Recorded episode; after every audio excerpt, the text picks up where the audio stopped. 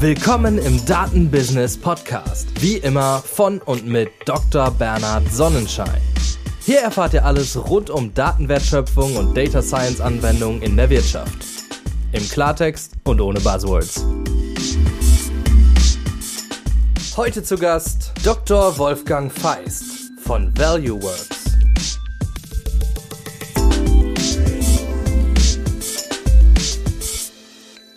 Guten Morgen, Wolfgang.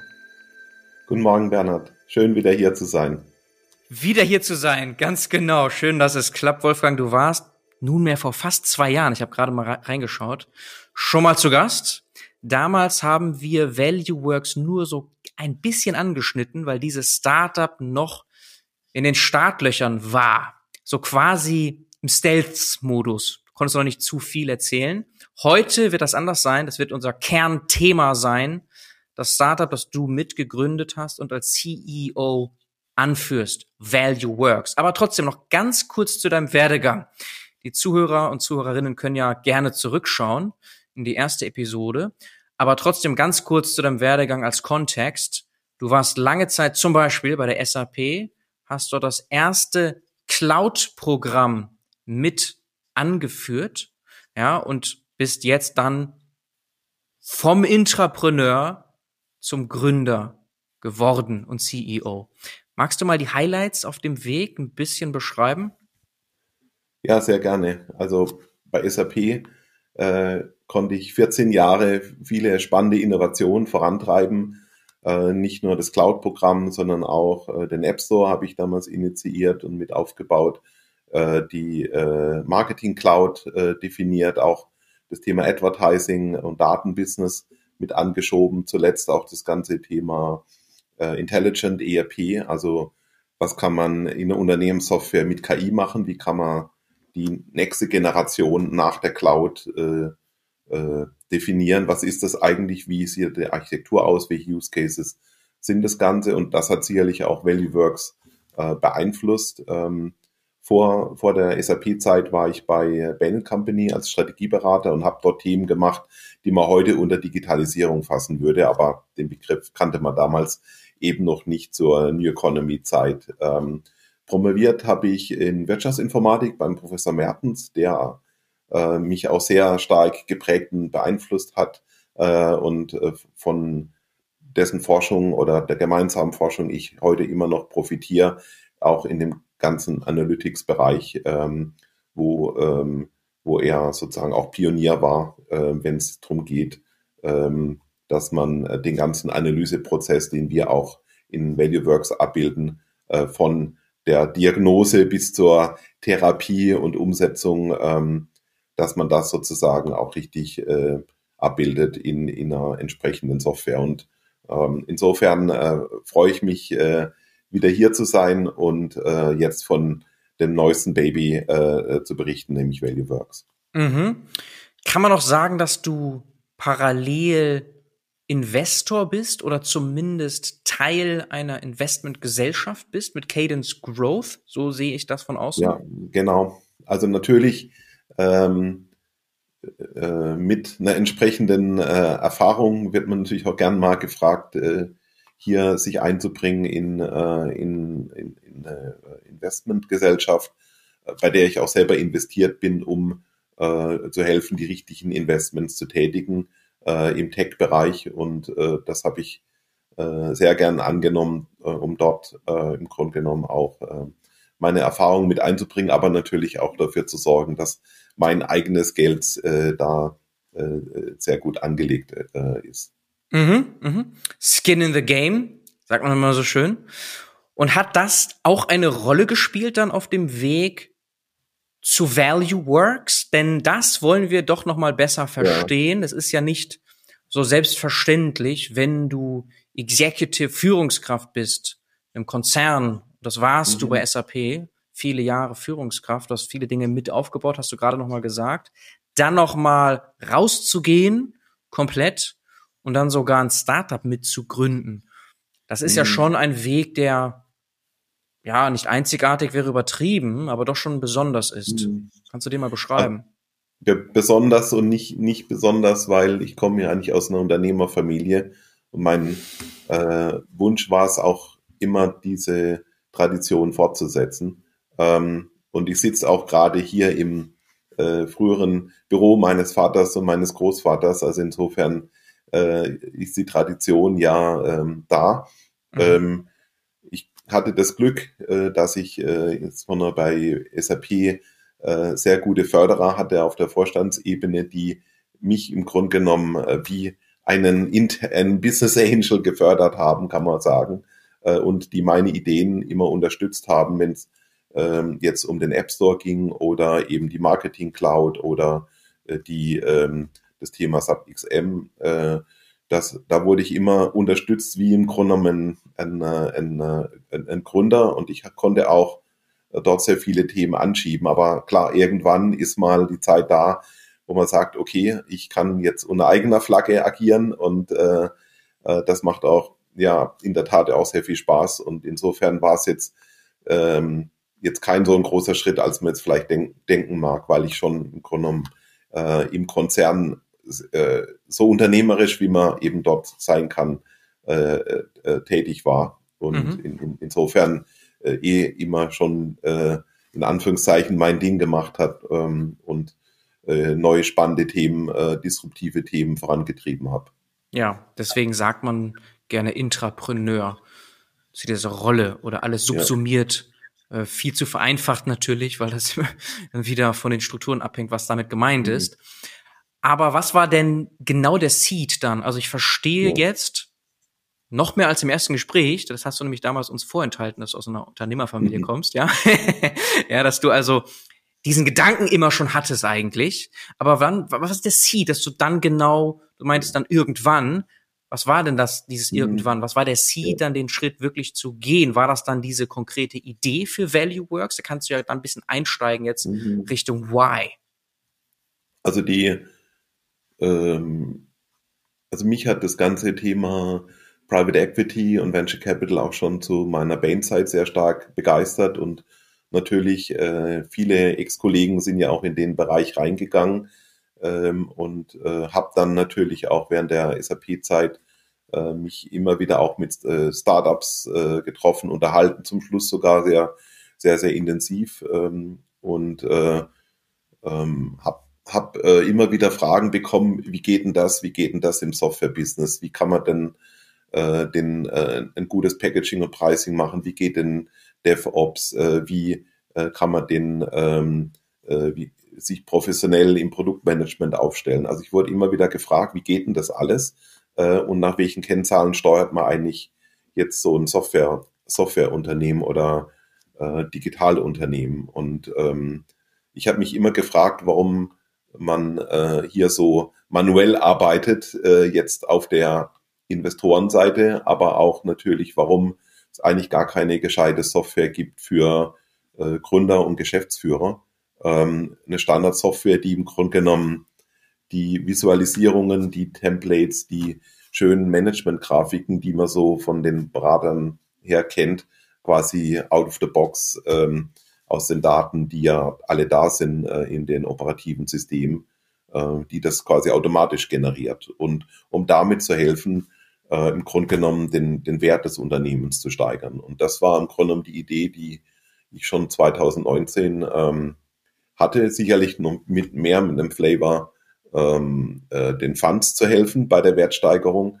Aber die, äh, die Idee haben wir dann weiterentwickelt, vor allem als dann mein Mitgründer, der Sebastian Walter, dazu kam, der Markus Anding, der ja bei uns Gesellschafter ist und Gründer von Excubate, war ja auch schon bei dir im, im Podcast. Korrekt. Äh, er hat es auch mit äh, gefördert, aber letztendlich äh, haben wir dann äh, äh, im März 2020, also so kurz bevor der erste Lockdown kam, eben ähm, den Fokus dann ganz klar auf die äh, Gründer und Geschäftsführer gelegt, um zu sagen, wie können wir denen helfen, ähm, systematisch Wert krei zu kreieren. Deshalb auch der Name Value Works, äh, wirklich eine Wertkreierungsfirma, so wie DreamWorks eben die Träume der, äh, der Zuschauer im Kino erfüllt. So wollten wir die Träume im Grunde genommen der äh, Gründer und Geschäftsführer äh, in die Tat umsetzen oder ihnen helfen und natürlich damit auch den Investoren helfen, dass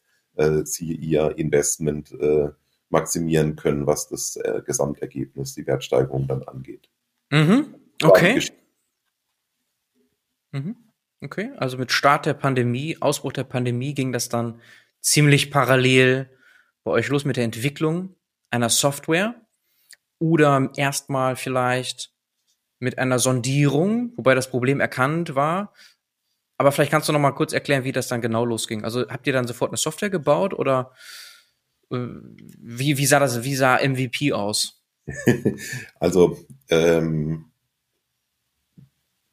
ich im, nach Lehrbuch äh, und äh, nach dem, was ich auch immer meinen Studenten äh, predige, ich bin ja auch nur Lehrbeauftragter in Bamberg und in Bayreuth, ist es so, dass man erstmal ein Konzept haben sollte mhm. und dann äh, sich sozusagen äh, iterativ äh, voranbewegen sollte. Das heißt, ähm, zunächst habe ich äh, in Excel und in PowerPoint äh, Designs, Konzepte äh, kreiert, ähm, die ich dann schon früh mit ersten äh, sogenannten Co-Innovationskunden, also Leute aus meinem Netzwerk, Bekannte eben mit dem Fokus Software as a Service, ähm, die habe ich befragt äh, zu den Konzepten nach dem Motto, ähm, wie findet ihr denn diese Dashboards, diese Deep Drills, diese, ähm, wenn es dafür jetzt eine Software gäbe, äh, wie findet ihr diese User Experience? Ähm, was sind eigentlich eure Pain Points? und wie werden die im Grunde genommen mit so einer Lösung äh, adressiert und, und gelöst. Und ähm, dann haben wir aus dem initialen Excel-Prototypen, äh, ähm, wobei das schon vom Design her äh, in die Richtung ging, wie es dann auch später umgesetzt war, haben wir dann auch einen echten Prototypen, äh, also einen Design-Prototypen gebaut mit einem High-Fidelity-Tool, äh, was sozusagen auch schon die Farbgebung und das ganze Look and Feel sehr professionell abgebildet hat und haben immer wieder iteriert und, und validiert, ähm, um dann äh, zum Minimum Viable Product Scope zu kommen, äh, den mhm. wir dann auch äh, tatsächlich äh, umgesetzt haben. Und mhm. dazwischen haben wir eben noch die Firma offiziell gegründet ähm, und, äh, und dann eben mit den Co-Innovationskunden gestartet und und mit denen sozusagen die, die eine Beta-Version äh, entwickelt, mhm. äh, die wir dann auch bei den Kunden dann äh, live gesetzt haben, um dann ähm, die ersten zahlenden Kunden zu bekommen. Und, okay. Ähm, insofern ähm, war, war die erste Vertragsunterschrift natürlich auch für uns Lackmustest, dass das, was wir da liefern, auch wirklich Wert addiert. Denn ähm, das eine ist, einen Prototypen zu haben, das andere ist, einen MVP zu haben, der im Grunde genommen wirklich äh, vom Kunden nachgefragt und dann auch bezahlt wird. Und das, das ist für mich der Lackmustest und der ist in, in dem Sinn bestanden. Ich glaube, die Kunst ist es, dass man, wenn man eine Standardsoftware bauen will und nicht ein Individualkunstwerk schaffen will, dann, dass man eben nicht nur mit einem Kunden arbeitet, sondern eher mit mehreren. Äh, also in unserem Fall fünf plus eben weitere, die auch noch ähm, Input gegeben haben und Feedback gegeben haben und dass man frühzeitig iterativ mit denen arbeitet und sozusagen den Produktkern rausschält. Ähm, und aber natürlich auch Ideen äh, mit einbringt und nicht nur fragt, was wollt ihr denn haben, sondern natürlich auch ähm, aktiv Ideen mit einbringt und die eben diskutiert äh, auf ihre Werthaltigkeit. Und, und so sind wir im Grunde genommen über die Co-Innovation in diesem Software-as-a-Service-Segment mit äh, Unternehmen, würde ich jetzt mal sagen, zwischen 50 und 200 Mitarbeitern von der Größe her ähm, vorangegangen und haben für die im Grunde genommen einen gemeinsamen Standard im, im äh, Unternehmensreporting, Investor-Reporting, äh, strategisch, operativ, finanziellen Reporting ähm, abgebildet. Ähm, wir haben äh, sicherlich denen auch noch neue Kennzahlen äh, beigebracht, äh, an die sie vielleicht heute noch äh, damals noch nicht gedacht haben, ähm, um ihnen zu helfen, sich auch sukzessive zu, zu professionalisieren und, äh, und haben insofern sozusagen die erste Version direkt mit den Kunden entwickelt äh, und nicht quasi nur im, im Research Lab. Mhm, okay. Das war jetzt fast schon so eine Art Mini-Workshop zum Thema Gründung. Also ein, wie aus dem Lehrbuch eigentlich habt ihr das gemacht. Das war also sehr lehrreich, auch gerade wie du das uns beschrieben hast. Und man kann sagen, so wie du das im Nebensatz gesagt hast, dass das funktioniert. Das heißt so, Product Market Fit sagen wir ja gerne im Startup-Sprech. Den habt ihr relativ schnell dann gefunden. Also auch zahlende Kunden und Traction mit dem, was ihr macht. Und wir haben einen Eindruck gewonnen, hier, worum es geht. Aber jetzt musst du das natürlich ein bisschen mhm. mit Leben füllen noch, was das genau ist. Und ich lese bei euch dafür The Intelligent Operating System for Executives. Mhm. So. Das beschreibt ja auch das, was du hier schon gesagt hast, wie ihr Gründern, Gründerinnen helfen wollt, Geschäftsführern, Geschäftsführerinnen. Ja, das ist ja das auf Englisch quasi zusammengefasst. Was verbirgt sich dahinter, Wolfgang? Ja, dahinter verbirgt sich eine Software, die äh, quasi schon für die jeweilige Industrie die richtigen strategischen, operativen und finanziellen Dashboards mit den richtigen Kennzahlen enthält und den richtigen Visualisierungen im Detail als Deep Drill ähm, plus eben weiteren Content äh, bietet. Also im Grunde genommen ist das eine out-of-the-box industriebezogene BI-Lösung, äh, die ähm, äh, im Grunde genommen sofort einsatzfähig ist äh, bei den Unternehmen mit einer Nutzer-Experience, die komplett intuitiv ist, auf den äh, Gründer, Geschäftsführer zugeschnitten, sodass der ohne Training sofort versteht, ähm, äh, wie er die Software bedienen äh, sollte und dass er sofort auch versteht, ähm, was da abgebildet ist. Und wir haben dort auch äh, äh, Geschäftsgrafiken mit eingebaut, äh, die man sonst vielleicht aus dem, die ich früher selbst äh, im PowerPoint äh, mit äh, einem Grafik-Plugin äh, gebaut habe, so Mary McCo's Waterfall Charts und ähm, verschiedenste Abbildungen, die man eben so aus der Beraterwelt kennt, die typischerweise so gestrickt sind, dass man sofort erkennt, wo das Problem ist und damit, ähm, weil die Grafik eben für, wir haben das früher High Impact Communication, ähm, weil die so gestrickt ist, dass man sofort sieht, aha, da ist was gelb, da muss ich hingucken. Ähm, mhm. Und der mhm. Rest ist sozusagen jetzt nicht bunt, sondern ähm, ist dann eben in verschiedenen äh, Grauschattierungen, sodass man direkt sieht, aha, hier ist das Problem, ähm, das ich äh, jetzt habe und, und so und so kann ich das dann entsprechend lösen. Und, mhm. und damit ähm, äh, elektrifizieren wir oder digitalisieren wir im Grunde genommen ähm, Aufbereitungsschritte, wie sie der Top-Management-Berater sonst machen würde. Und ich würde sagen, dass da auch eine ganze Menge an äh, Management-Beratungs-Know-how drinsteckt, was es jetzt den Gründern und Geschäftsführern, wir reden ja hier von äh, kleinen und mittelständischen Unternehmen, ermöglicht, im Grunde genommen äh, die äh, Kompetenz und die Erfahrung zu erlangen vom Top-Management-Berater, äh, den sie sich typischerweise gar nicht leisten können. Mhm. Okay, ja, du hast einen Bain-Hintergrund, hast du eben eingangs gesagt. Der Mitgründer, weiß ich, war lange bei McKinsey, dort auch Partner. Deswegen Top Management Knowledge, Wissen drin. Auf der anderen Seite hast du gesagt, eben Industrie bezogen. Das mal gechallenged. Wie kann das sein? Also ihr könnt doch nicht jetzt wahrscheinlich für x-beliebig viele Industrien out of the box schon irgendwie was anbieten, mit Domänenwissen versehen, als Startup jetzt. Wie, wie kannst du das mal kommentieren? Also, ähm, wir haben uns äh, fokussiert auf äh, den Tech-Sektor, mhm. wo ich und auch mein Mitgründer äh, ja Jahre oder Jahrzehnte lang äh, gearbeitet haben, wenn man das zusammennimmt und äh, haben erstmal das Vertical für Software as a Service aufgebaut. Äh, dort habe ich ähm, sehr viele Erfahrungen jetzt äh, natürlich aus meiner SAP-Zeit und dem, was ich bei SAP auch an äh, Software as a Service Industrie Know-how ähm, mir, mir äh, ansammeln konnte, das habe ich im Grunde genommen dort mit reingebracht. Ähm, Consumer Apps war das zweite Vertical. Ähm, das Thema Apps und App Store war auch eins der früheren Themen. Ähm, und dann kam schon äh, das Vertical Professional Service, also Beratungsgeschäft. Und ähm, ich glaube, ah, dass ähm, bei McKinsey, was jetzt äh, die eigenen Operations angeht, äh, wie man sich steuert, sicherlich einen sehr hohen Professionalisierungsgrad erlangt haben. Und äh, dort haben wir ganz intensiv eben auch äh, co-innoviert, eben mit äh, dem Markus Anding und Excubate, ähm, und insofern gleich einen sehr gu guten äh, Co-Innovationskunden gehabt und den äh, mit denen und noch mit weiteren äh, äh Kunden, äh, Agenturen, weiteren Dienstleistern gearbeitet, um dort das dritte Vertical auszuprägen. Aber immer halt vor dem Hintergrund auch der, des eigenen Erfahrungs-Know-hows. Und das vierte Vertical war dann ein Marktplatz, also äh, ein App Store, mit, äh, nämlich der von äh, Adamos, den wir unter anderem unterstützt haben.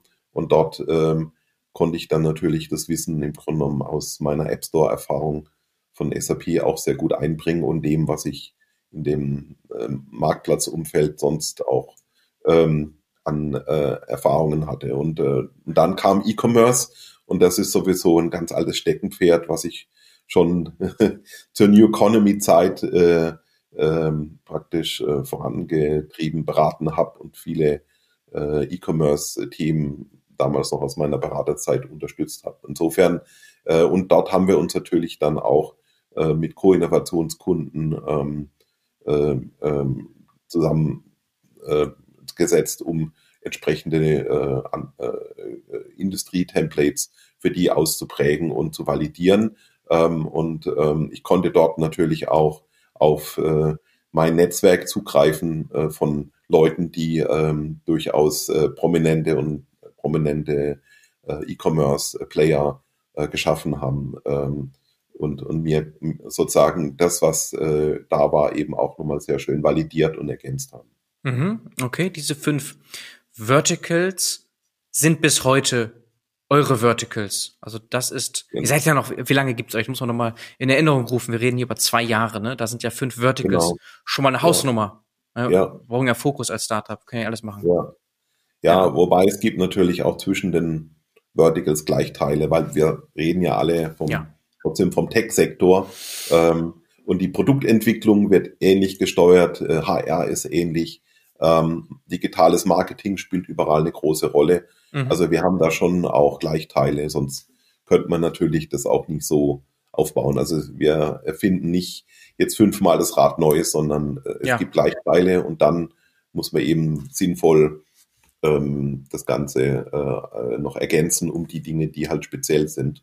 Ähm, und ähm, aber äh, und sicherlich wird es irgendwann dann auch mal so eine Art Business Model-Konfigurator geben, der auf Basis des Geschäftsmodells dann die Dashboards äh, automatisch füllt für, für weitere Segmente oder für Kunden, die eben eine Mischform darstellen. Also wir haben jetzt einen Kunden ähm, aus dem E-Sports-Bereich, äh, die sind eine Mischung aus ähm, äh, Dienstleister, also äh, Professional Service und E-Commerce, ähm, plus eben einem kommenden Werbegeschäft. Äh, also insofern äh, gibt es nicht nur immer diese Reihenform von Geschäftsmodellen und äh, da ist eben der Charme, dass man eben aus diesen verschiedenen Industrie-Templates sich bedienen kann, um schnell diese Geschäfte eben auch abzubilden und sauber zu steuern.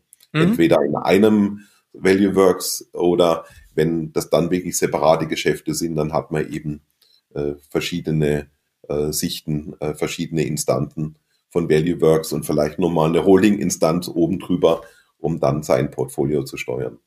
Mhm. Okay. Also man kann sich gut vorstellen, dass das Betriebssystem sich nicht unbedingt fundamental unterscheidet. Ihr redet ja von Operating System zwischen diesen Verticals. Gewisse KPIs schauen sich alle an, gewisse Dashboards wollen sich auch alle anschauen. Also das ist wahrscheinlich mit einem großen Überlapp verbunden. Ist das auch historisch so gewesen, wenn wir uns die bisherigen Lieblingstools mal so anschauen, dass das bei vielen so ähnlich war. Ich, sowas wie, also Excel hast du gesagt, okay, klar.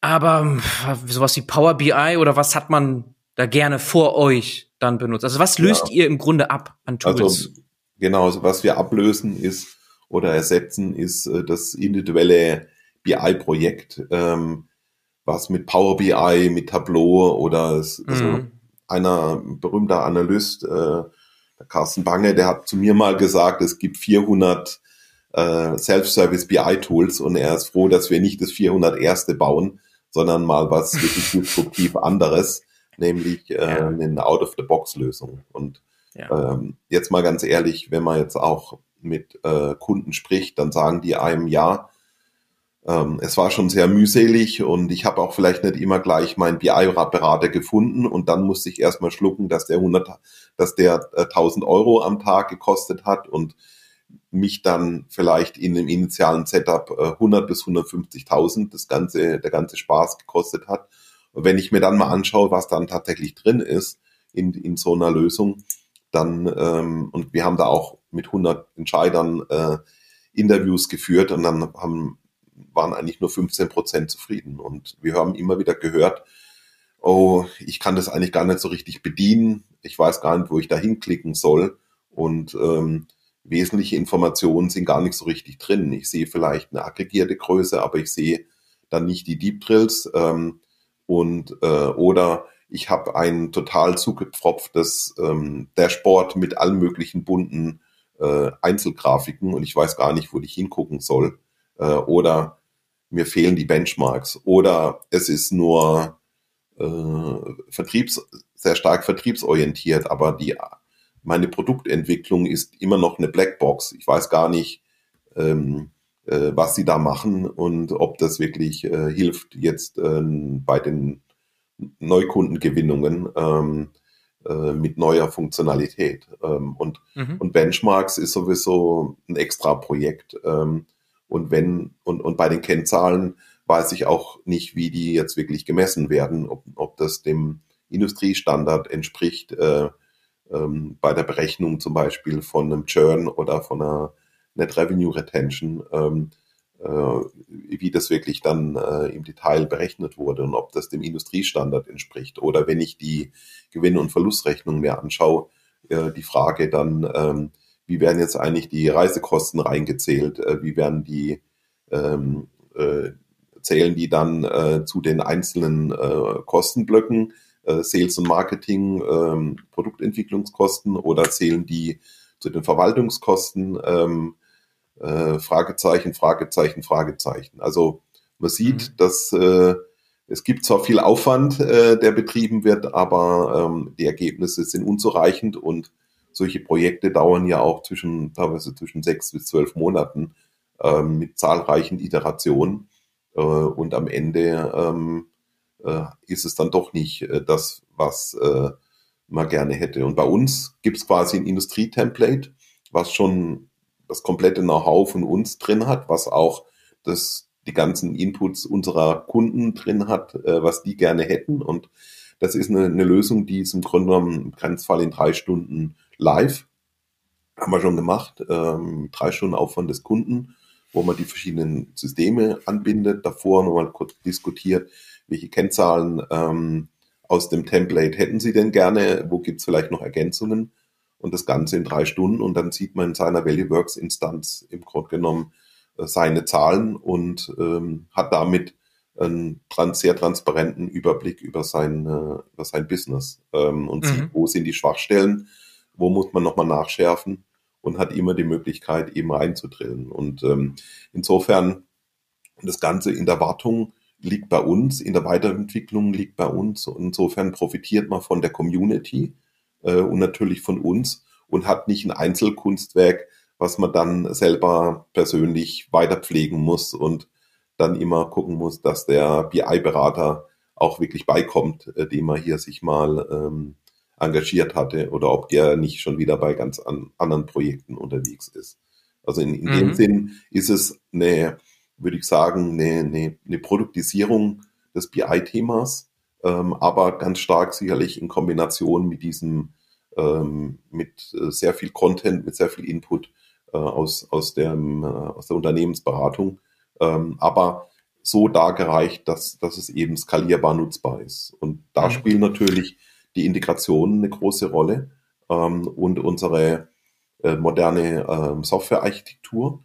Denn wir haben nicht nur eine relationale Datenbank im Bauch, sondern ein Data Lakehouse äh, und Schnittstellen zu den äh, gängigen Standard-Software-Systemen und, und äh, die Daten äh, kommen dann äh, rein, die werden äh, gemappt auch auf unser Datenschema, sodass egal was der Kunde unten drunter hat, und das kann er auch gern selber weiter nutzen, ähm, äh, mappen wir die Daten so, dass wir sie dann ähm, einheitlich äh, aufbereitet haben im, im Data Lakehouse und fürs Reporting, aber auch für Deep Drills und für alle Arten von KI-Cases, kommen wir gleich nochmal dazu, was das alles ist, äh, nutzen können. Und insofern ist im Grunde genommen mit einem einmaligen Aufwand der Integration, der sozusagen äh, No-Code-Integration, ähm, ist man dann ähm, so weit, dass man eben die, die Daten alle zusammen hat äh, und insofern das System immer wieder automatisch gefüttert wird, wo man sonst eben auch oftmals manuelle Schritte noch äh, zu tätigen hat der Aufbereitung, was äh, sehr oft auch wertvolle Managementzeit kostet. Mhm. Ja, wir wollen auch Cases gleich besprechen und auch Technologie habe ich definitiv auch noch Nachfragen. Aber noch zum Verständnis hier, wenn du sagst, drei Stunden, zack, live, dann wahrscheinlich doch, weil ein System bereits existiert, oder? Also dieses große Problem mit 100, 150k reingesteckt, etliche Personentage rein und so weiter und so fort, ist dann eine Grundvoraussetzung, damit es auch mit euch dann schnell geht? Oder könnte ich jetzt auch als zum Beispiel Startup, das bisher fast gar nichts in diese Richtung gemacht hat, außer vielleicht mal mhm. sich quasi Umsatzzahlen und so ein bisschen mal reported im Excel, ja, auch ganz schnell, ja. genauso schnell live sein? Ja, also wenn man es konkret macht, äh, unser Kunde AskUI, das ist ein kleines äh, Startup auch aus Karlsruhe, ähm, die haben, äh, hatten vier Systeme, die Datev, klar, also das hatten wir ja über den Steuerberater sowieso. Ja. Und dann hatten die Jira, äh, mhm. dann hatten sie HubSpot eben für ihre Pipeline und sie hatten äh, schon ein Personio, weil sie da eben auch ein günstiges Angebot bekommen haben. Und die mhm. vier Systeme, dazu haben wir Standardschnittstellen, ähm, die, äh, und das muss man sich so vorstellen, man bekommt im Grunde genommen ein, äh, über den OAuth Handshake die Möglichkeit, dann auf das System zuzugreifen. Das Ganze wird verschlüsselt. Ähm, und dann mappen wir einmal die Objekte und dann die Felder und dann die Feldinhalte. Ähm, und äh, dafür nutzen wir unseren Datenwizard und äh, mit ein paar Klicks ist das Mapping gemacht und das muss man eben nur einmal machen und dann ist die Schnittstelle auch schon aktiv. Und äh, mhm. das haben wir eben für die vier Systeme gemacht. Das war jeweils eine Session von, ich sagen, einer halben Stunde und dann waren die vier Systeme angedockt. Mhm. Und okay. Ähm, und das Grundsystem war eben eine Software as a Service äh, von ValueWorks, die eben schon im Grunde genommen alle Kennzahlen, Dashboards, Visualisierungen, Details drin hatte. Ähm, und der, äh, der Gründer, der Jonas, äh, ist mit uns zusammen durch die, das Standardset an Kennzahlen durchgegangen, was wir ähm, maximal zur Verfügung stellen und hat sich mit uns zusammen ausgewählt, priorisiert, was äh, in die initiale Befüllung rein musste. Und dann haben wir einfach Häkchen gesetzt, welche Kennzahl kommt aufs Dashboard und welche nicht und, ähm, und wo muss man vielleicht nochmal hier und da eine individuelle Kennzahl ergänzen, die halt ähm, spezifisch ist für das jeweilige äh, Unternehmen. Und, und das äh, war dann nochmal eine Stunde Aufwand und dann hatte man im Grunde genommen alles zusammen. Und die, die Kunst ist halt die, die Wiederverwendung und die Produktisierung der, der Integration, äh, sodass man eben quasi eine, äh, eine Lösung von der Stange kriegt, die schon, würde ich sagen, 95 Prozent äh, fertig ist äh, und äh, die restlichen Schritte ähm, lassen sich dann eben in sehr kurzer Zeit realisieren. Und mhm. wie gesagt, der Vorteil davon ist, dass man eben nicht nur schneller fertig wird, sondern dass auch man äh, eine Standardsoftware hat. Das heißt, man profitiert kontinuierlich von den Weiterentwicklungen die wir machen, weil die Software ist eine Cloud-Software. Das heißt, wir ergänzen immer weiter neue Dashboards, Visualisierungen. Wir halten unsere externen Benchmarks, die wir ja im System auch bereitstellen, äh, halten wir immer auf dem neuesten Stand. Wir ergänzen die auch sukzessive. Äh, demnächst wird es auch einen Community Benchmark geben, also unter unseren äh, Kunden, also in der jeweiligen Peer Group, dass man sagen kann, ich habe jetzt eine Net Revenue Retention von 107 und äh, die Peer Group der 20, 30, 50 ValueWorks äh, Kunden aus dem Software as a Service hat einen Durchschnitt von 113 und das heißt, es gibt noch etwas Luft nach oben äh, und äh, ich äh, kann das dann im Grunde genommen für die Zielsetzung äh, meine Planung mit berücksichtigen. Also insofern äh, die äh, Wartung und Weiterentwicklung ist ein weiteres wichtiges Wertelement, äh, was es typischerweise für jedes operative System gibt, was eine, eine Standardsoftware ist, äh, siehe HubSpot, äh, Salesforce, äh, ähm, selbst SAP ist alles Standardsoftware. Das heißt, man hat eine Software, von dem alle profitieren äh, und äh, die kontinuierlich vom Softwareanbieter weiterentwickelt wird. Äh, und ähm, bei uns, wir schippen im Grunde genommen jeden Monat neue Funktionalität raus, so dass man eben immer von den Weiterentwicklungen profitiert und die Entwicklungskosten, die teilen sich im Grunde genommen auf die äh, Kundschaft auf äh, und sind in dem Sinn eben marginal. Also will ja. heißen, ähm, man hat nicht nur im initialen Setup einen, einen, Vorteil, sondern auch in der laufenden Nutzung und, ähm, und Weiterentwicklung. Ja, okay. Marginale Grenzkosten, die so eine Softwarelösung fundamental mit sich bringt und die das Ganze ja auch attraktiv auch für euch macht und Geschäftsmodell kommen wir gleich nochmal dazu. Sollte aber klar sein, Software as a Service.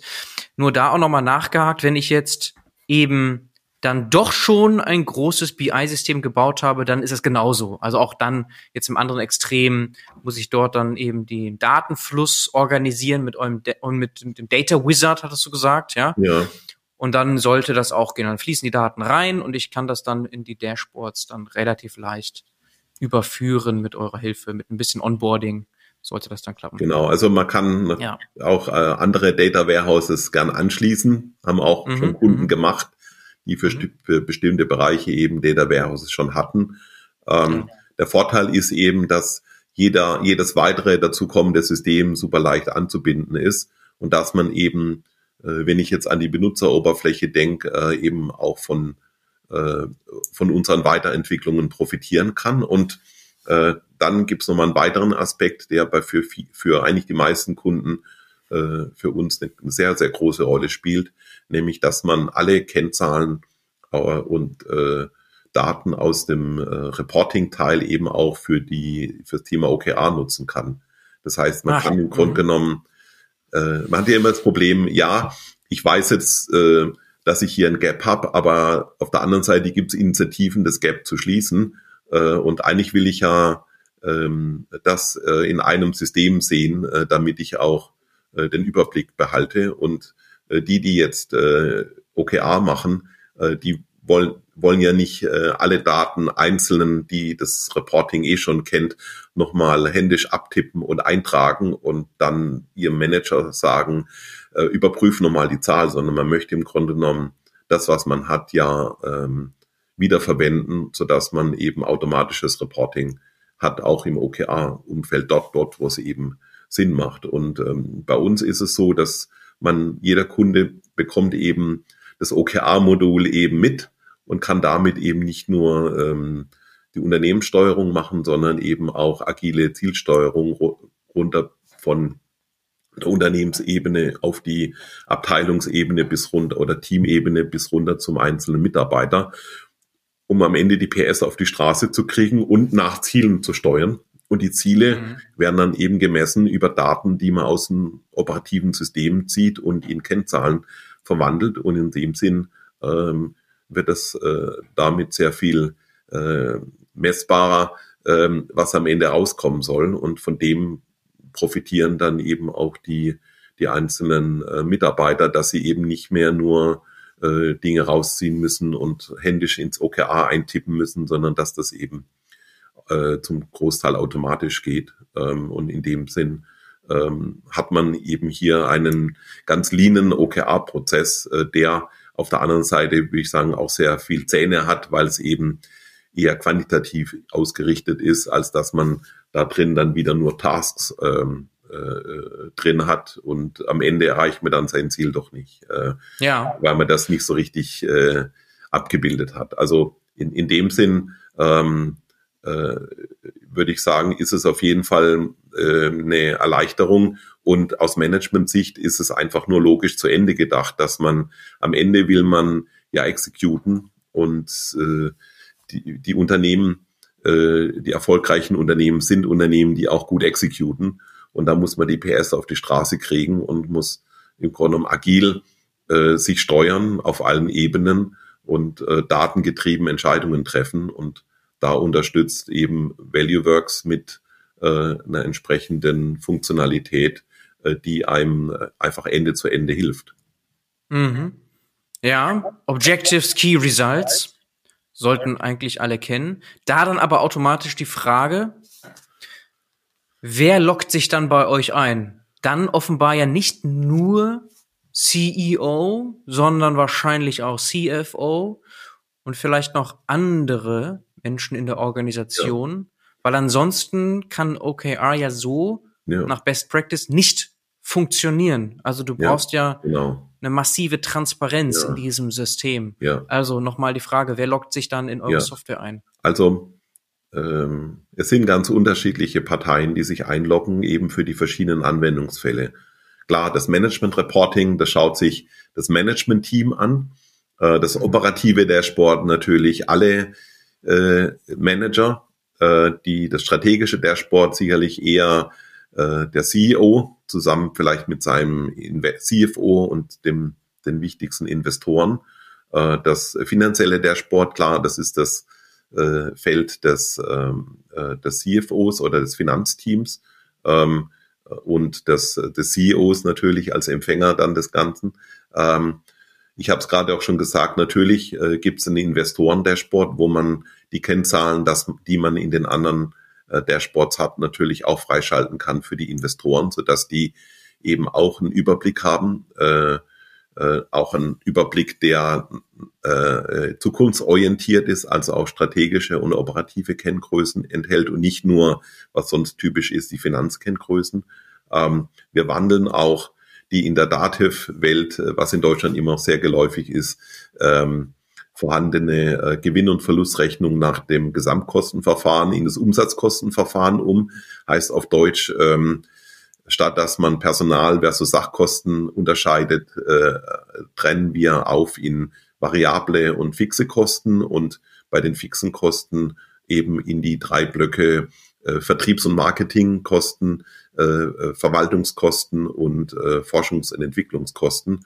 Und das ermöglicht zum einen Benchmarking, zum anderen eben auch die, ähm, die bessere Steuerung äh, des ganzen Unternehmens, weil man dann eben sieht, ähm, wie performt das Unternehmen äh, entlang von diesen ähm, äh, äh, entsprechenden Einheiten. Und damit hat man eben die Möglichkeit, äh, besser mit einem Investor zu kommunizieren, wie wenn man eben äh, nur eben seine klassische Datev-Sicht äh, abgibt und der Investor gar nicht weiß, ähm, wie skalierbar das Geschäft wirklich ist und ob genügend wirklich in Forschung und Entwicklung gesteckt wird oder in Sales und Marketing.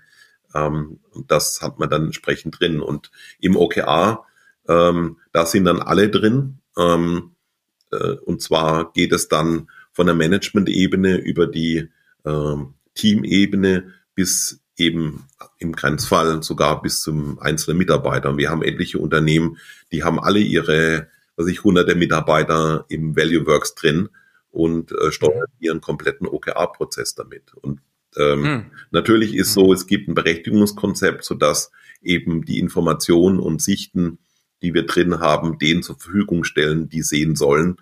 Ähm, und insofern äh, hat man breiten Zugriff, aber natürlich einen selektiven Zugriff, den wir mit ein paar Klicks äh, über, durch den Administrator eben dann äh, adaptieren können. Mhm. Sehr stark. Damit ist es ja nicht nur ein Operating System for Executives, sondern im Grunde ja für die Gesamtunternehmenssteuerung, wenn sich da letztlich alle irgendwie einloggen können. Natürlich Focus Executives, aber mit diesem OKR-Modul verbreitet sich das ja dann wirklich im gesamten Unternehmen. Ja, das ja. ist natürlich hochspannend. Und du hattest gerade erzählt von einem Fall hunderter Mitarbeiter, Mitarbeiterinnen. Vielleicht kannst du da irgendwas mal konkret noch machen. Du hattest eben ein Startup mal konkret besprochen. Vielleicht kannst du da noch mal etwas anfassbar machen mit einem weiteren Beispiel. Also bei ähm, äh, in dem Fall war es Moving Image, haben wir äh, eben die ähm, äh, das komplette Unternehmen sozusagen mit, mit OKR äh, unterstützt oder unterstützen es. Ähm, mhm. Und dort hat man eben äh, erstmal in einem, einem Bereich das Ganze äh, pilotiert.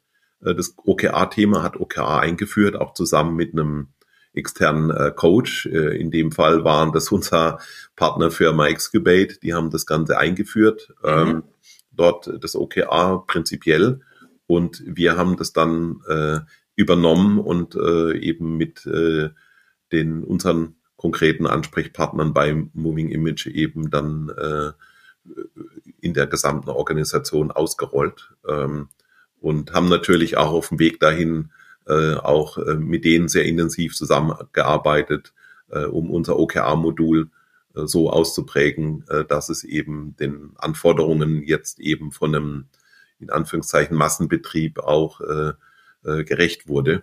Ähm, unter weiterer Nutzung der, der Vorteile natürlich, was ValueWorks generell bietet von, von der Usability, von der Datennutzung her. Und so haben wir dann eben auch ähm, mit weiteren Kunden gearbeitet und im Grunde genommen haben jetzt schon fast alle unsere Kunden, also zum Beispiel auch Sherpany äh, oder äh, People Pass, um da jetzt äh, zwei zu nennen, äh, nutzen sehr intensiv äh, das äh, OKR-Modul ähm, und äh, anderer Kunde ähm, sagt mir immer wieder, ja, das äh, ist äh, quasi die Agenda von meinem Management-Meeting, dass wir zweiwöchentlich äh, durch, äh, äh, durch Value Works durchgehen und schauen, wo stehen die einzelnen Teams.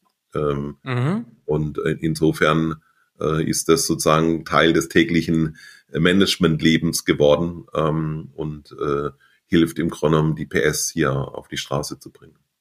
Mhm. Ja.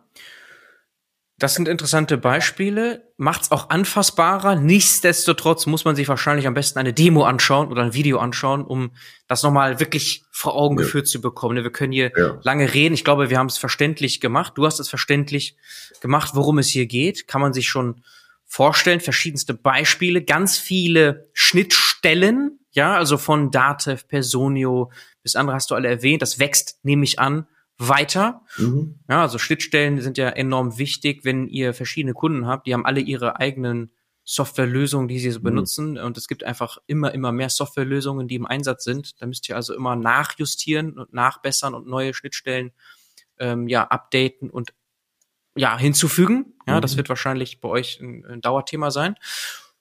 Verstehe ich. Vielleicht kannst du mal technologisch noch mal kommentieren, was du vorher nur ganz kurz in einem Nebensatz gebracht mhm. hast. Wenn du so sagst, ja, wir haben jetzt das nicht relational, sondern ein Data Lakehouse ja. oder Intelligent Operating System. Mhm. Das deutet ja an künstliche Intelligenz. Ja. also technologisch, genau. was passiert da under the hood ja, bei euch? Genau.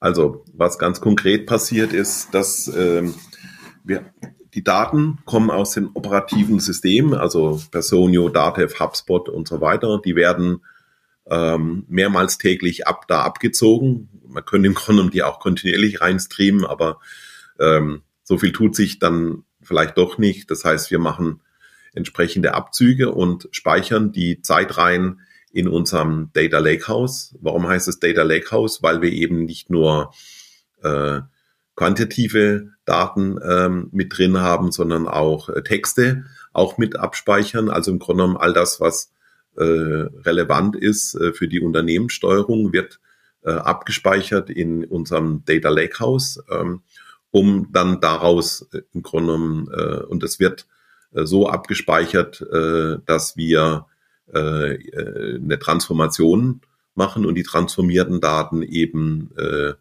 ähm, auch mit abspeichern im, im Data Lakehouse und da, damit sind wir eben in der Lage, äh, Daten aus verschiedenen Quellen wieder zusammenzufügen. Ich will mal ein Beispiel machen. Bei der Projektprofitabilität ähm, hat man Aufwände aus, dem, aus der Zeiterfassung, äh, Stundensätze aus, ähm, äh, aus dem Controlling-System oder HR-System, man hat äh, Expenses aus dem Expense-Management-System, man hat ähm, vielleicht äh, noch äh, Freelancer, die man einkauft, äh, die gehen dann über ähm, ein ähm, äh, auch über ein Accounting-System und dann gibt's vielleicht nochmal Zuschläge, die auch noch berechnet werden müssen. Und all das muss ja projektbezogen zusammengeführt werden über einen Projektcode. Ähm, und das passiert bei uns automatisch, sodass man sieht, was hat man denn jetzt hier mit dem Projekt verdient und was waren die einzelnen Kostenblöcke und was ist die Profitabilität von dem von dem Projekt. Oder das zweite Beispiel, äh, Kundenakquisitionskosten. Dazu muss ich wissen, was hatte ich denn für Kosten in der Periode im Vertrieb, im Marketing. Ähm, das hole ich mir entweder aus der Buchhaltung oder äh, im Marketingfall auch aus den verschiedenen äh, Marketingplattformen. Äh, und auf der anderen Seite äh, muss ich dagegen rechnen, wie viele Neukunden hatte ich. Das, und die bekomme ich aus einem Salesforce oder aus einem Shopify, äh, wenn ich jetzt ein, ein Händler bin. Und dann äh, muss ich den Quotienten aus beiden bilden. Und, und äh, dafür muss ich beide Datenquellen ähm, zusammenführen über, über eben äh, die äh, Objektdaten und Objektstruktur, die, die wir halt hinterlegt haben. Das heißt, ähm, die ganzen Daten, die davor in einzelnen Silos lagen, äh, sind jetzt strukturiert bei uns ähm, vorhanden, um Kennzahlen zu berechnen. Aber natürlich, klar, dieser Fundus ist natürlich auch prädestiniert für den Einsatz äh, von KI, weil äh, KI lebt äh, von, von den Daten, die da sind. Ähm, und, ähm, äh, und deshalb ähm, das Erste, was man dann da machen kann, ist dann, dass man Prediction macht. Das heißt, die sagt jetzt die Kennzahl X, die entwickelt sich über die nächsten Monate so und so weiter. Ähm, aber gleich mit der Erklärungskomponente zu sagen, und das hängt jetzt davon ab, ähm, dass die und die Größen äh, sich auch nach vorne entwickeln. Das heißt, wir nehmen, äh, wir machen Predictions, äh, wir nutzen dazu eben auch äh, Verfahren aus äh, dem Bereich Explainable AI.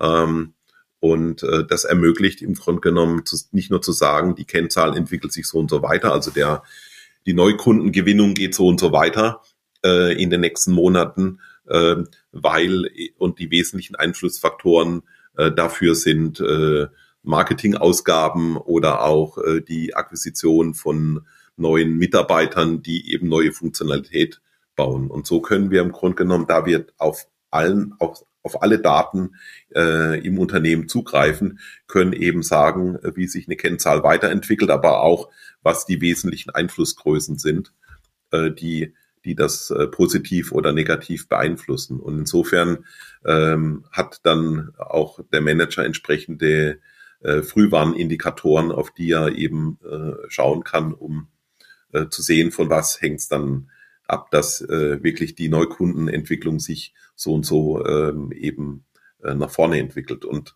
das ist jetzt nur ein Beispiel, ähm, wo man eben die zahlreichen Zeitreihen äh, im, in, in im Bauch von Value Works mit nutzen kann. Aber auch klar dann darauf aufbauend Early Warning, dass man eben voraussagen kann, wenn es irgendwo wirklich einen Schiefstand gibt in ein paar Monaten, dass das Management gewarnt wird, dass es mhm. eben eine negative Entwicklung geben kann. Und, und natürlich ähm, kann man das Ganze dann auch nutzen, indem man ähm, äh, Churn Predictions macht, also äh, oder davor analysiert, wie ist denn der Gesundheitsindex des einzelnen Kunden, ähm, weil über den Kunden hat man ja Informationen in zahlreichen Systemen, also nicht nur im Sales, im Marketing, im, im, im Customer Success, im Support, äh, sondern auch seine eigene Plattform äh, bietet natürlich eine Schnittstelle äh, zur aktiven Kundennutzung, wenn ich an ein Softwareunternehmen denke. Und all das kann man zusammen aggregieren, um zu sagen, Kunde XY hat den äh, Customer Health Index äh, und ist so und so bedroht, dass er, ähm, dass er churnt. Und ähm, damit habe ich natürlich auch äh, gleich einen Indikator für die Prognose, aber auch einen Indikator, der mir sagt, jetzt dort und dort muss ich was tun. Und das kann ich dann ja auch tun, indem ich das Ganze dann auch wieder ähm, mit Gegenmaßnahmen äh, begleite. Ähm, und die kann ich natürlich dann auch entsprechend automatisiert wieder ausspielen, indem mhm. ich sage, okay, der kriegt jetzt ein, ein Geschenk, ein Discount ähm, und der wird äh, über ein Mailing oder vielleicht sogar im Grenzfall eine Direktansprache mitgegeben. Also will heißen, mhm. man kann da eine Menge KI-Cases oben drauf machen, weil man eben die Daten hat. Ähm, sicherlich auch das ganze Thema der Root Cause Analyse und der darauf aufbauenden Empfehlungen. Ähm, lässt sich damit auch mitfüttern, um zu sagen, mhm. ähm, woran liegt es denn, dass irgendeine Kennzahl schief steht. Und dazu haben wir eben auch ähm, Entscheidungsbäume aufbereitet, die wir jetzt sukzessive im System abbilden, damit man eben äh, sehen kann, liegt es an dem oder liegt es an dem, ähm, mit welcher Konfidenz, ähm, um dann abzuleiten, was muss man tun und wie hoch ist denn, wenn man das tut, die Erfolgswahrscheinlichkeit, dass das Ganze dann auch funktioniert. Und insofern ähm, äh, ist es äh, ist, ist das, was wir jetzt machen, erst der Anfang von dem, was man an wirklicher Intelligenz noch einbauen kann, für was man aber im Grunde genommen diese moderne Softwarearchitektur braucht, die eben nicht nur eine klassische relationale Datenbank im Bauch hat, sondern wirklich eine, ähm, ein, ein, ein Data Lakehouse, was einfach ein umfangreiches Set an Daten, äh, auch an Tages- oder teilweise stundengenauen Daten hat, die einem ermöglichen, eben diese KI-Verfahren erst zu füttern, äh, die dann äh, eben zu diesen Ergebnissen führen, äh, die eben hier weiterhelfen und äh, als Entscheidungsunterstützung dienen.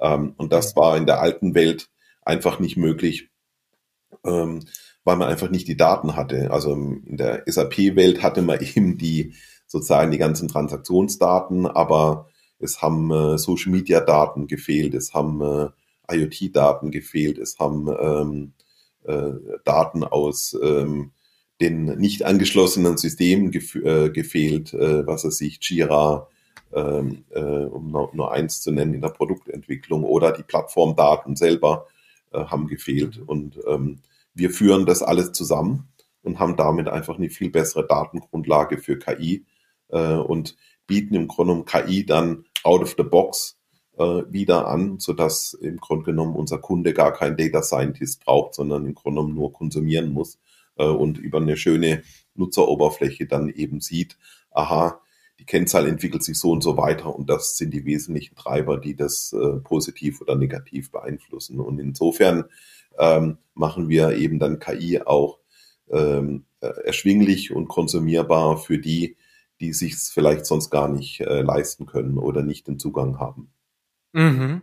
Okay, das macht es jetzt noch mal sehr rund, ja, von den Dingen, die du schon vorher gesagt hast, mit Ausgrauen und highlighten bestimmte Informationen bis hin zu Verständnis, warum sind die Dinge so, wie sie nun mal mir angezeigt werden, Root Cause Analysis, dann Vorhersagemöglichkeiten, Benchmarking hatten wir schon, was auch besser wird, je mehr Kunden ihr habt, nehme ich an. Also all das, wo ihr noch relativ am Anfang steht, ist jetzt schon sehr stark Value Proposition verstanden und kann ja nur noch stärker werden. Das ist natürlich sehr stark absolut verstanden. Und wenn wir sagen Technologie, fragt man sich natürlich auch schnell, wer baut die? Ihr seid jetzt mehr, ja, oder knapp 30 Leute, wenn ich das richtig sehe. Irgendwie so plus minus. Und ihr habt wahrscheinlich. Knapp 20. Ja, oder so. Knapp 20 seid ihr? Ja. Achso, auf LinkedIn sieht man, glaube ich, 25. Dann sind da vielleicht noch äh, sagen Investoren oder so genau, mit eingerechnet, ja, je nachdem, wer dann noch eine Affiliation hat. Ja, aber nichtsdestotrotz, ihr seid ein großes Team, das wollte ich nur sagen mittlerweile. In den zwei Jahren seid ihr angewachsen und habt also auch bei euch in-house Entwickler, Analysts, wie auch immer die Titel sind, die das für euch bauen, korrekt? Mhm, genau. Ja, ja, ja, okay. Genau, wir sind ja nicht mehr in dem Status von äh, wir ähm, bauen und outsourcen vielleicht äh, so ein bisschen an Freelancer oder so, sondern das wird jetzt bei euch in-house ja. stark priorisiert, die Technologie, ja. und wird damals, damit auch ein Alleinstellungsmerkmal ja. bei euch. Genau. Und ihr löst damit ja auch große Systeme ab. Ich nehme an, das passiert schon heute, dass Kunden dann am Anfang vielleicht noch beide Systeme parallel nutzen, das bestehende BI-System, und dann aber zunehmend auch immer stärker zu euch gehen oder das andere, weil warum sollst du zwei Systeme fahren, die vielleicht ja. das gleiche reporten? Das macht ja keinen Sinn. Ja. Sondern dann willst du eigentlich ja abgelöst werden durch eure neue äh, Lösung, Generation, die ihr baut. Ja, also auf jeden Fall. Ähm, und ähm, klar wird der ein oder andere Kunde vielleicht noch äh, für Spezialfälle in Power BI dann äh, haben, aber man, man spart sich eben dieses riesen Power, dieses riesen Power BI Custom BI-Projekt äh, ein und äh, mhm. kann, das äh, ermöglichen wir jetzt in Zukunft auch, dass man mit seinem Power BI dann auf die Daten von ValueWorks zugreifen kann für die absoluten Spezialanalysen, die dann noch zu tun sind. Aber ähm, die anderen äh, Standardanalysen, die kommen halt out of the box äh, aus dem ValueWorks und da muss man dann keinen Projektaufwand mehr reinstecken, sondern äh, das wird quasi direkt äh, von uns geliefert. Ähm, und insofern äh, kann man eben die beiden Welten da auch gut miteinander kombinieren und eben das ähm, sehr viel Zeit und Geld sparen für das, was eh Standard ist in der Industrie. Mhm, mhm. Kannst du das auch noch konkret machen Richtung Geschäftsmodell? Also Software as a Service, klar. Es gibt Lizenz. Abhängiges, also nach Größe, Usage-based vermutlich, genau. je nach Unternehmensgröße, Mitarbeiterzahl ja. und so weiter wahrscheinlich. Also wir fahren aktuell ein äh, umsatzbezogenes äh, äh, Pricing, ist allerdings dann eine äh, quasi eine Flat Fee, weil wir wollen, dass so viel wie möglich Nutzer aufs System gehen und davon profitieren.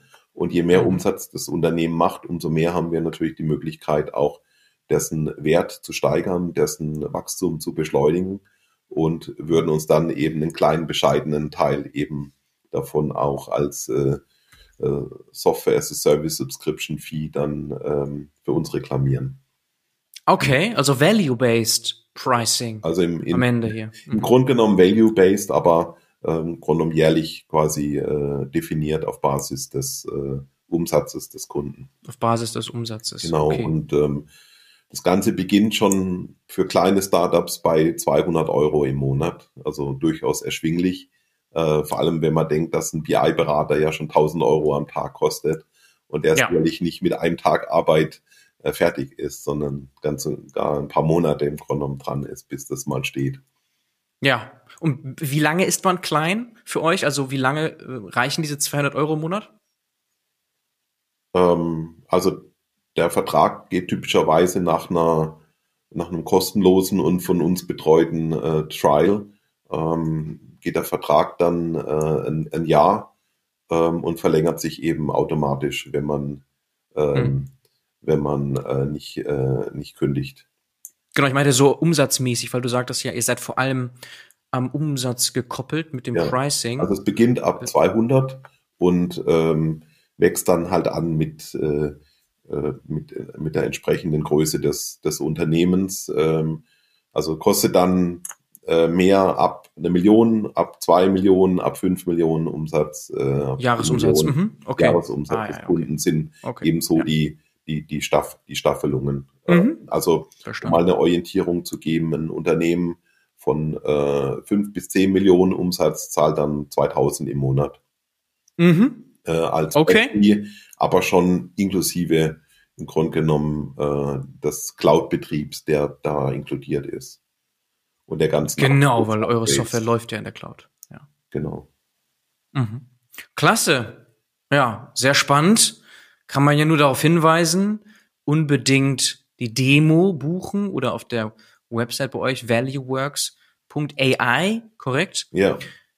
Sich mal umzuschauen, kann man direkt auch einen Termin mit dir dort machen? Also wenn ja, ich dort logisch. eine Demo mache, mit logisch. wem spre spreche ich da? Mit dir dann? Ja. Okay.